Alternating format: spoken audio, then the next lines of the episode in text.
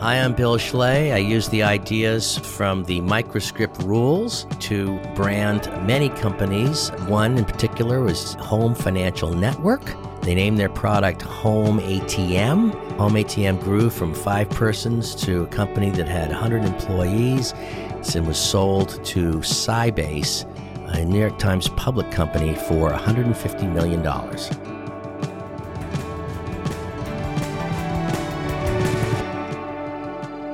You're listening to Action Path, hosted by Steve Cunningham.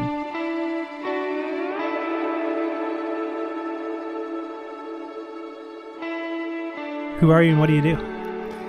Um, my name is Bill Schley. I um, I've been asking that question of uh, the psychiatric community for years and years and years. It's a hard. It's not an easy question. Who am I really? But uh, I guess uh, nominally, I'm a I'm a brand specialist. I've been doing this for. I've been. I started out as a madman, working for the real madmen back in uh, in on Madison Avenue, writing TV commercials for things like deodorant and cough drops and hefty trash bags. They're tough enough to overstuff. And I've been in, in marketing and branding my whole career. I started doing it for companies, uh, well, about almost 20 years ago. And I started writing books because when you're a consultant, you have to be smart. You need to have a book to say, look, I wrote a book. I wrote the book. So I guess I'm also an author at this point. i am a published author several times over. The most recent one's called The Microscript Rules How to Tell Your Story and Differentiate Your Brand in a Sentence or Less. So That's we're, we're going to get to that book uh, in, a, in a bit. Mm-hmm. And just a fun, quick backstory for uh, the listeners. So mm-hmm. I, when I started in my my business, I decided I didn't want to do signage manufacturing for the rest of my life. So I decided to start a marketing agency and I went to the bookstore and I just looked for any book that I could find that might help me in a presentation that I had on Monday morning. This was a Saturday, and I just happened to pick up. It was about it was a branding uh, RFP, I think, and uh, I picked the book Johnny Can't Brand. Closed a thousand dollar deal, and boom, I'm in a, a marketing business. And I learned mm. later that after you wrote the book Unstoppables and I interviewed you on the podcast for that book, that you were the author of Johnny Can't Brand. And that right. book, uh, written in conjunction with Graham Weston, who is no. Well, The Unstoppables was written with Graham. Yes. Right. Yeah, and it was and the original was Why Johnny Can't Brand, which was a play on Why Johnny Can't Read, which was a famous book, you know, about education in the 50s. Yeah. Yep. And so, uh, kind of the vortex open, and here we both are in San Antonio, Texas, mm-hmm. recording this interview. So I owe a big debt of gratitude to you uh, for starting my journey in the marketing world and leading me down this crazy path down here to San Antonio, Texas. So we're, we're going to go on a wide ranging journey here today. But yeah. I want to start back at the beginning. Mm-hmm. Uh, where did you grow up? I grew up in Boston, Massachusetts. And when I say that, I'm going to start having a Boston accent pretty soon just by saying it. But I grew up in the Boston area. Um, I went to school there. I went to college there. Um, Boston's a, a, lot different than Texas. Matter of fact, in Boston, they you, you grew up thinking that Texas was a foreign country, which it is. Um, and eventually, I wanted to do two things when I graduated from college. I wanted to be a jet pilot or a rock and roll star. So I went to get my pilot's license. I did accomplish that um, uh, in about two months. But and I realized I was never going to be a jet pilot because I had glasses in those days. That was a problem. They didn't tell me before I started that. And then so then I decided I was going to see if I could be a rock and roll star. I wrote some songs. I spent about three years. Um, we used to play gigs and things and I was going to be like James Taylor or something. And I found out that I was never going to do that either. I realized that anything you try, anything you do, anything you endeavor, we always say daring pays dividends. You always come away from it with something. And that's why I had adventures and great experiences. The one thing I thought I could do was write TV commercials because I'd always liked them since I was the littlest kid. I remember Mr. Clean. I can tell you, they don't even have these products anymore. You ever, ever have Ipana toothpaste? Never. Okay, I was five.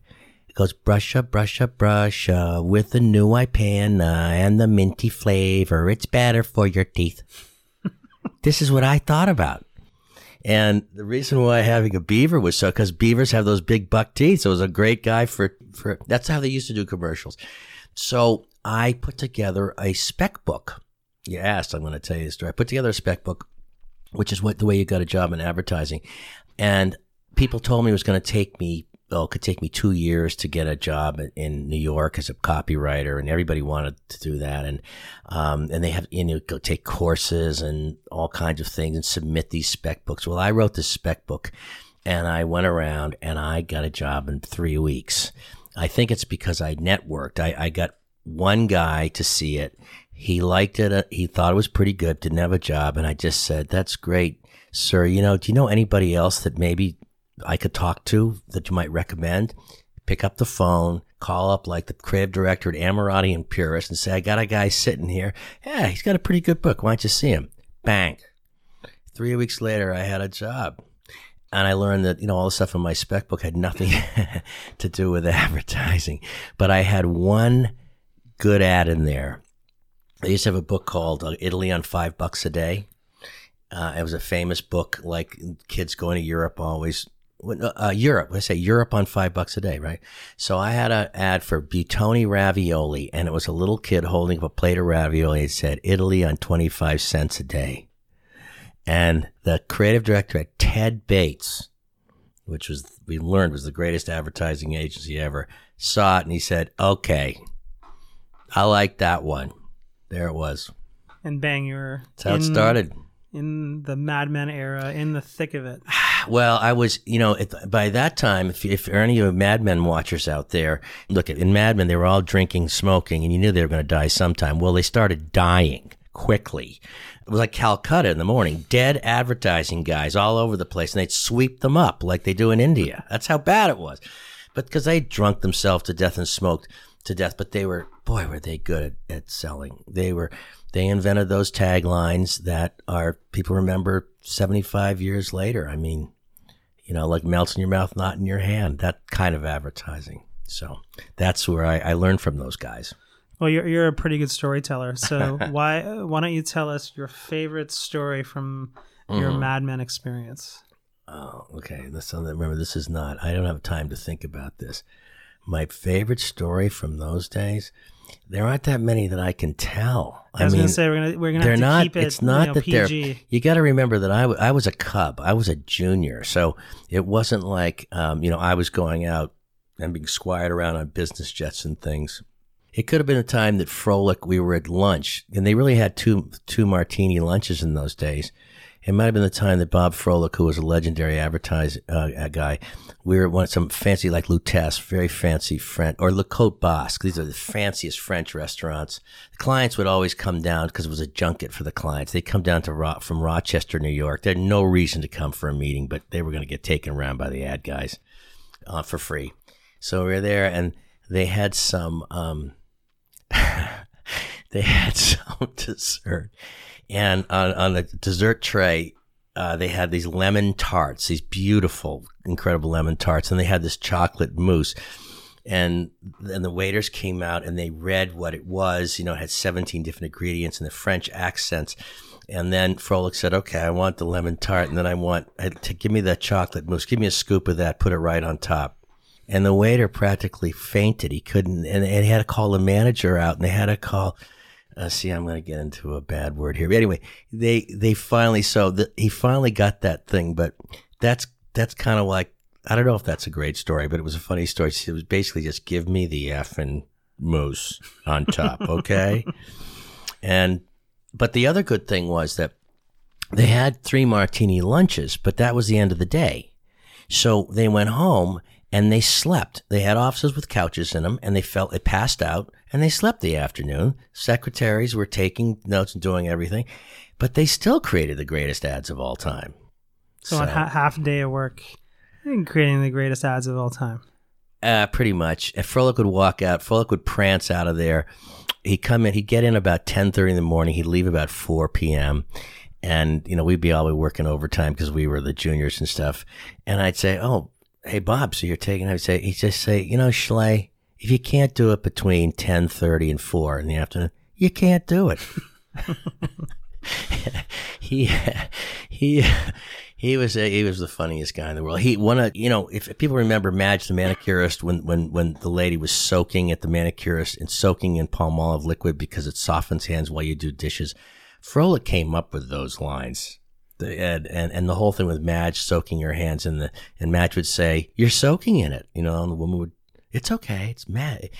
Uh, he did vapor action. He came up with "Get a Little Closer" for Arid Extra Dry.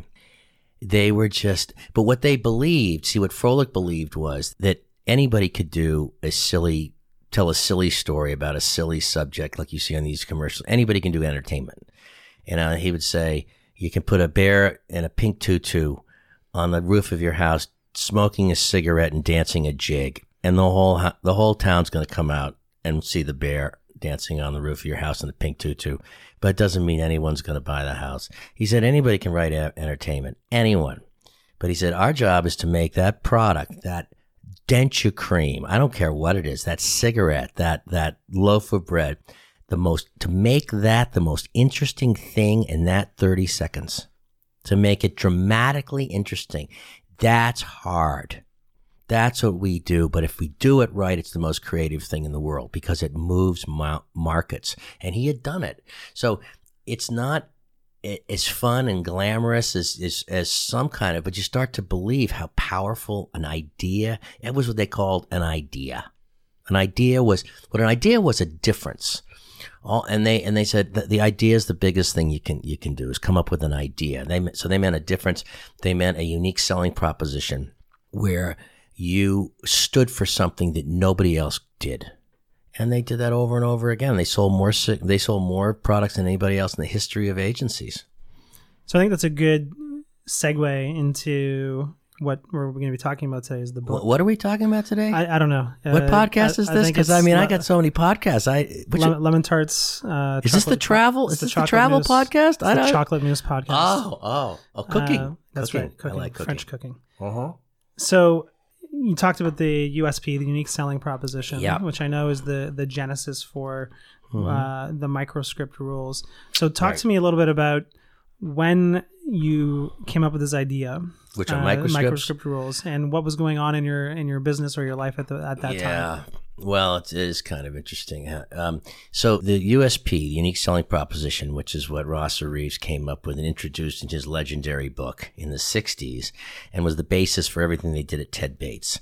And all those great taglines was that one idea stood for. So we wrote the, the Why Johnny Can't Brand, which was the first real marketing book that I, I wrote. It was um, we call it the dominant selling idea, and we were we were you know very very upfront about the fact that it, it, it it's it's it is the USP, but we calling it a dominant selling idea because to try to update a little bit and because there's other dimensions of it that we're going to talk about. So, but it was the same thing. It was dominant, meaning it's the one thing that you have that you own. It's, it had to be an idea, but it had to be a selling idea, which is a very special kind of idea. It's an idea that says superlative, important, believable, memorable, and ownable. That's what that idea is. If it, if it, meets all those tests, it's that thing you can stand for. So why Johnny Can't Brand? What, what we got at Ted Bates was you, they didn't really teach you. You had to, you sort of had to learn on your own. You were kind of on your own. They were, occasionally they'd say these great things like, they'd say something like, if you have nothing to say, sing it.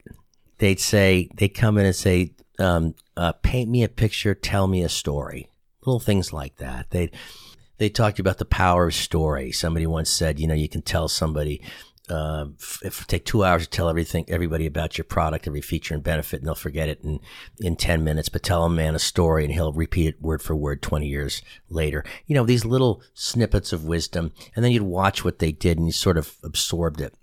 But they never, it's never a book. I want it.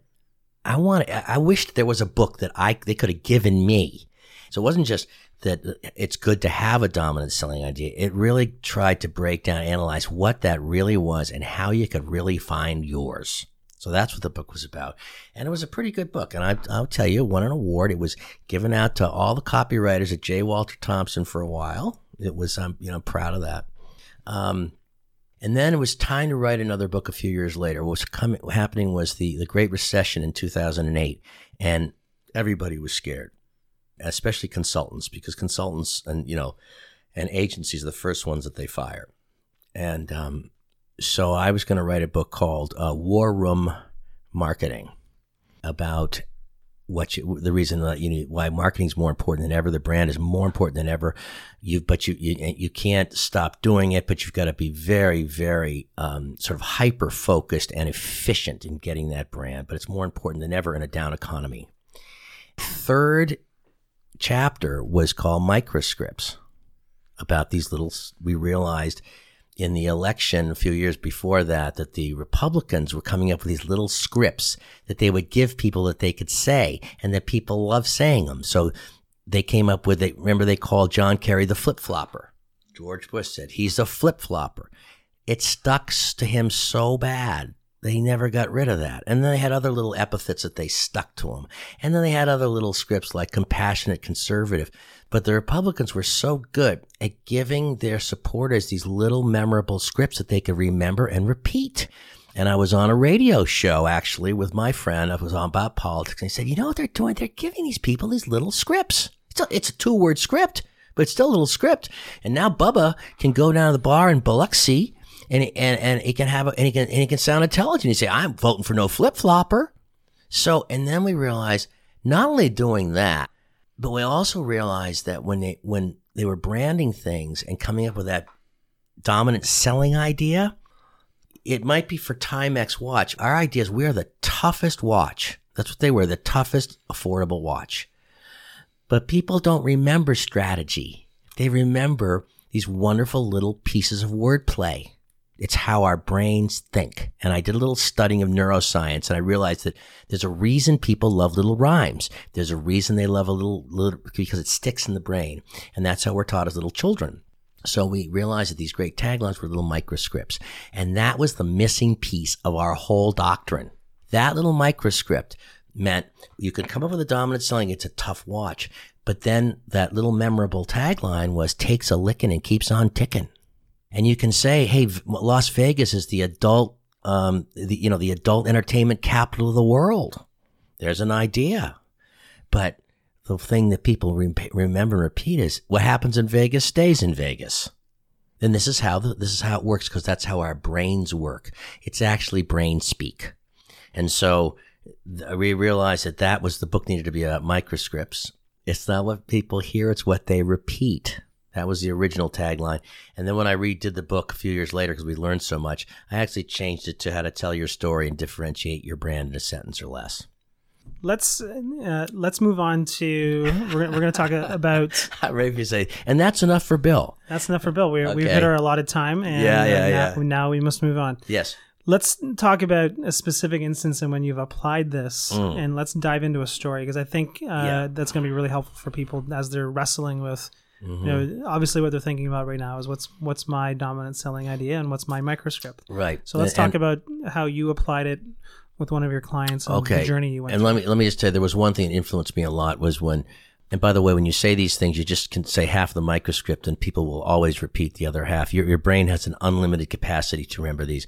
Um, the OJ trial, when, when Johnnie Cochran said, if the glove doesn't fit, you must acquit. Now that, that is a, it's eight words. I think it is. It, it absolutely, it erased nine months worth of testimony in those days. It's everybody, the world remembers it 20 years later. And, what he's what uh, Johnnie Cochran said to the jury is, look, um, OJ was framed. It doesn't matter what they say. You know, the cops made it up. It was fake news. They made it up.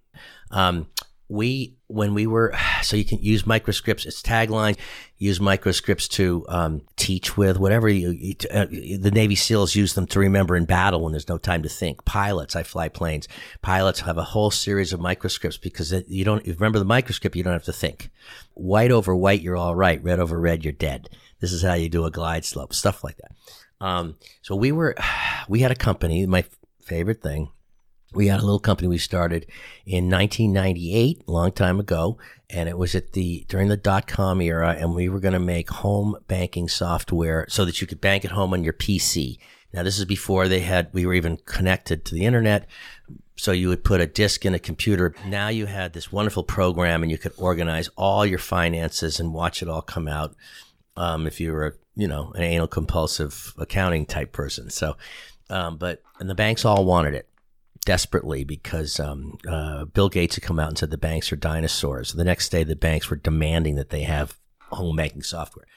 There are products out there called uh, Microsoft Money. It's still out there, and Quicken. Each one of those had a 400 page manual. And we knew that no one read those manuals and it was too complicated for 95% of their customers. It turns out that 95% of their customers never balance their checkbook. And we knew that when and when they buy Quicken, we would talk to people. 50% of the people that went to the store and bought Quicken and were, had all these great intentions never took it out of the shrink wrap. It sat on their shelf forever. So we knew we had to make something easy. The banks wanted easy. We quickly found out though that, so we made a simple, simple thing. We quickly found out that the banks didn't want to talk to five guys in a taxi, which is what we were as a little tiny company. They, they, big, huge banks, they like other big, huge corporations and big agencies, and they wouldn't listen to us. But what we did was we came up with four little microscripts that we sold with these little scripts because we found out they worked and they were memorable. And I'll tell you what they were. First of all, we named the product Home ATM because we said it's going to look like an ATM machine right on your computer. That name was turned out to be magic because these bankers in those days didn't know anything about computers. No one had cell phones, nothing. Okay.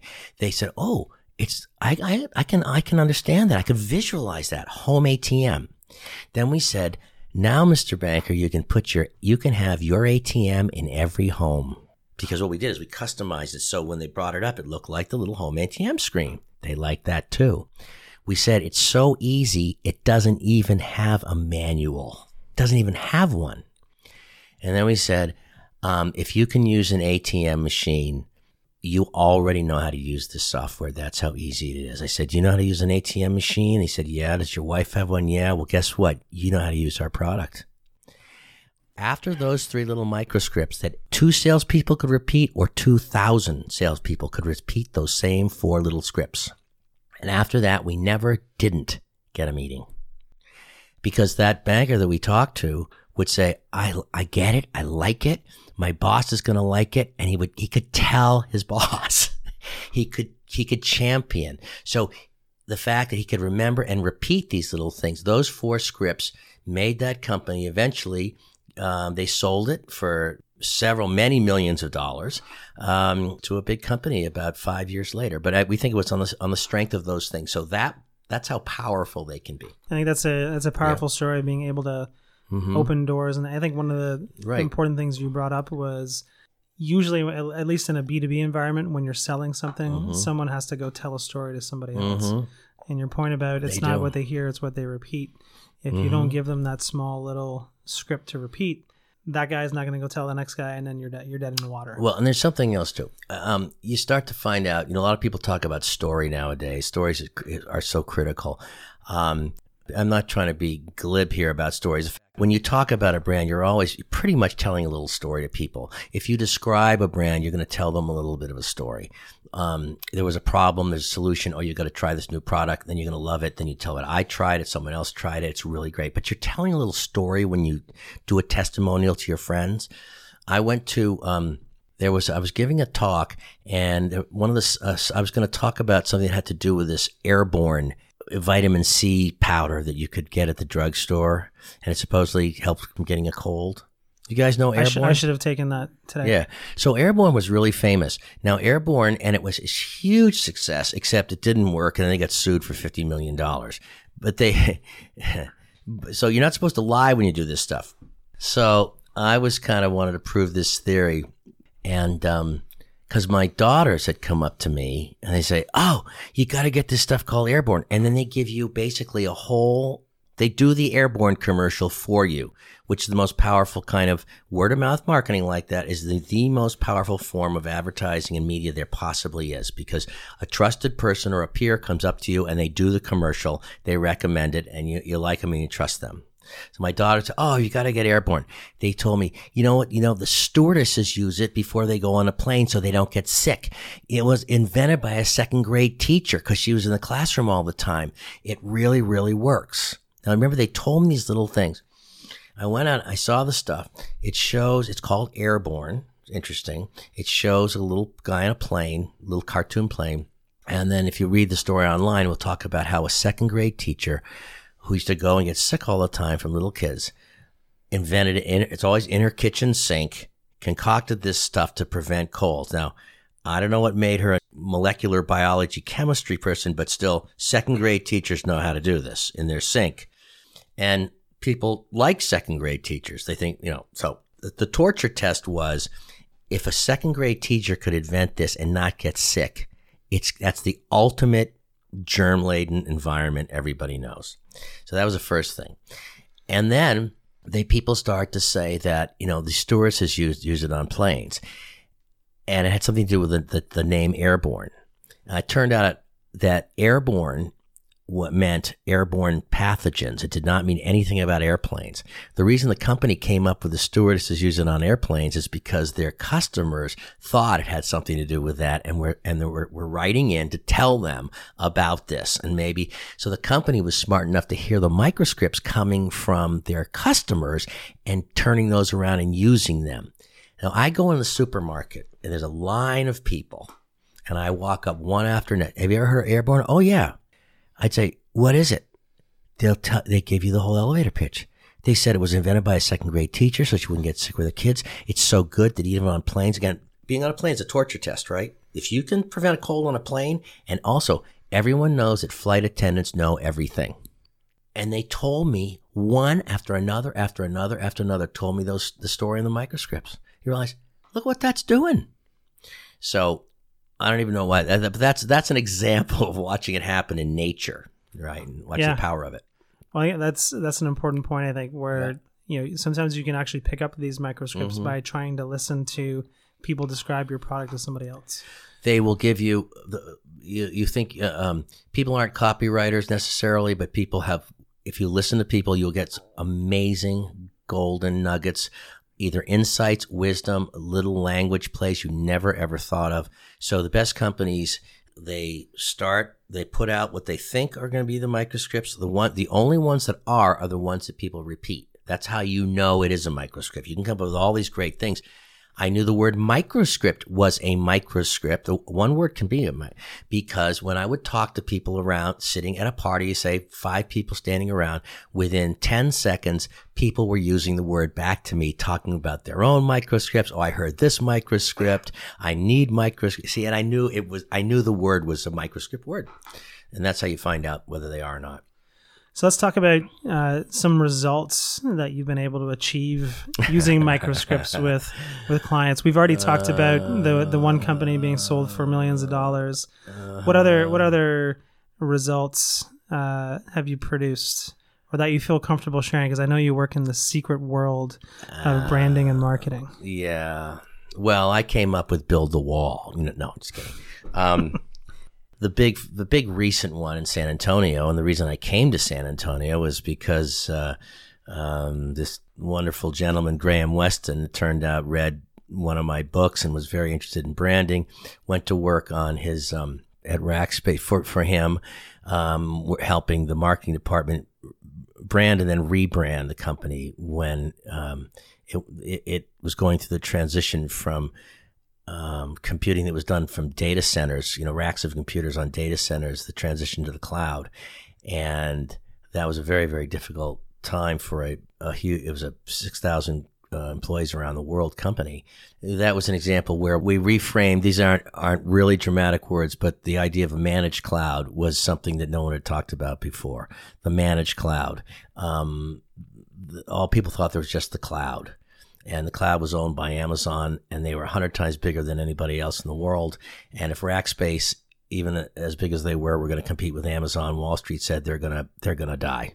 They're gonna it's done. They're the horse and buggy, and it's it's amazing how fast that Wall Street can bid your stock down when they decide you're yesterday's thing. And um, what we had to do is reframe what Rackspace did and say, look, there's two kinds of cloud. Um, they say we don't compete with Amazon. We're in a different business. Now, the minute that you reframe, now people want to listen. And we told a little story about how there's the commodity cloud. We framed both sides. The commodity cloud, which by the way was good too, because then the press started calling it the commodity cloud. I don't think they did before we kind of seeded it to the press. There was a commodity cloud, uh, and that's great for lots and lots of companies. But for people who don't who don't have big, huge IT departments, who don't want to put their resources into a whole huge cloud operations because cloud's very complicated, very hard to scale. They want a cloud that comes with the experts to run it. They want a they want a lawn service, not just to buy a lawn tractor and cut the lawn themselves. And that made sense to people. They need something called the managed cloud. And the tagline then was the number one managed cloud company. That was that was just a big dramatic example of something that really, really worked. But we were using all these all the theories of microscripts that we knew. Um, look, the home ATM example, home ATM was sold for $150 million, which was a lot of money back then, to a company called Sybase. Um, so that one worked pretty darn well. You know, and there there are a lot around. That, that's that's that's enough examples. I mean, there are a lot of there are a lot of companies around here. I mean, we could talk about Merge VR and things, but I'll leave it with that. But it, it works. and you, and by the way, whether I did it or not, when you look back and you see all the great, you know, you go down the great taglines and things, they're all written in microscript. Wheaties Breakfast of Champions. You know, it takes a look in uh, the quicker picker upper. What happens in Vegas stays in Vegas. Friends don't let friends drive drunk. Guns don't kill people. People do. Splenda. Um, made from sugar, so it tastes like sugar. Pork. It's the other white meat. They just go on and on and on and on they work. They do. And mm. Bill, I want to thank you so much for being here today. Uh, if yeah. people want to find out more about who you are and what you do, where should they go?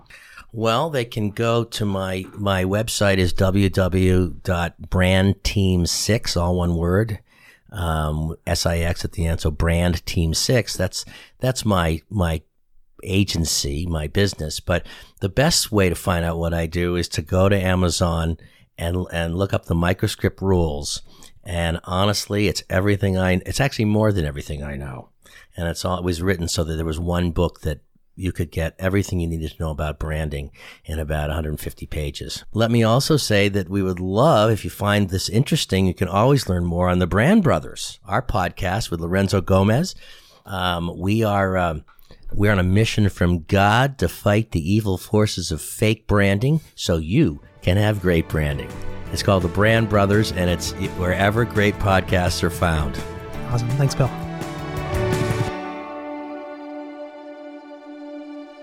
Action Path is a production of Geekdom Media in association with Game Day Media Enterprises. Executive producers are Lorenzo Gomez III, John Garcia, Jason Barrera, and Michael Largent. If you want access to summaries and takeaways from hundreds of business books, check out Steve's company, Read It For Me, at readit4.me. That's readit4.me.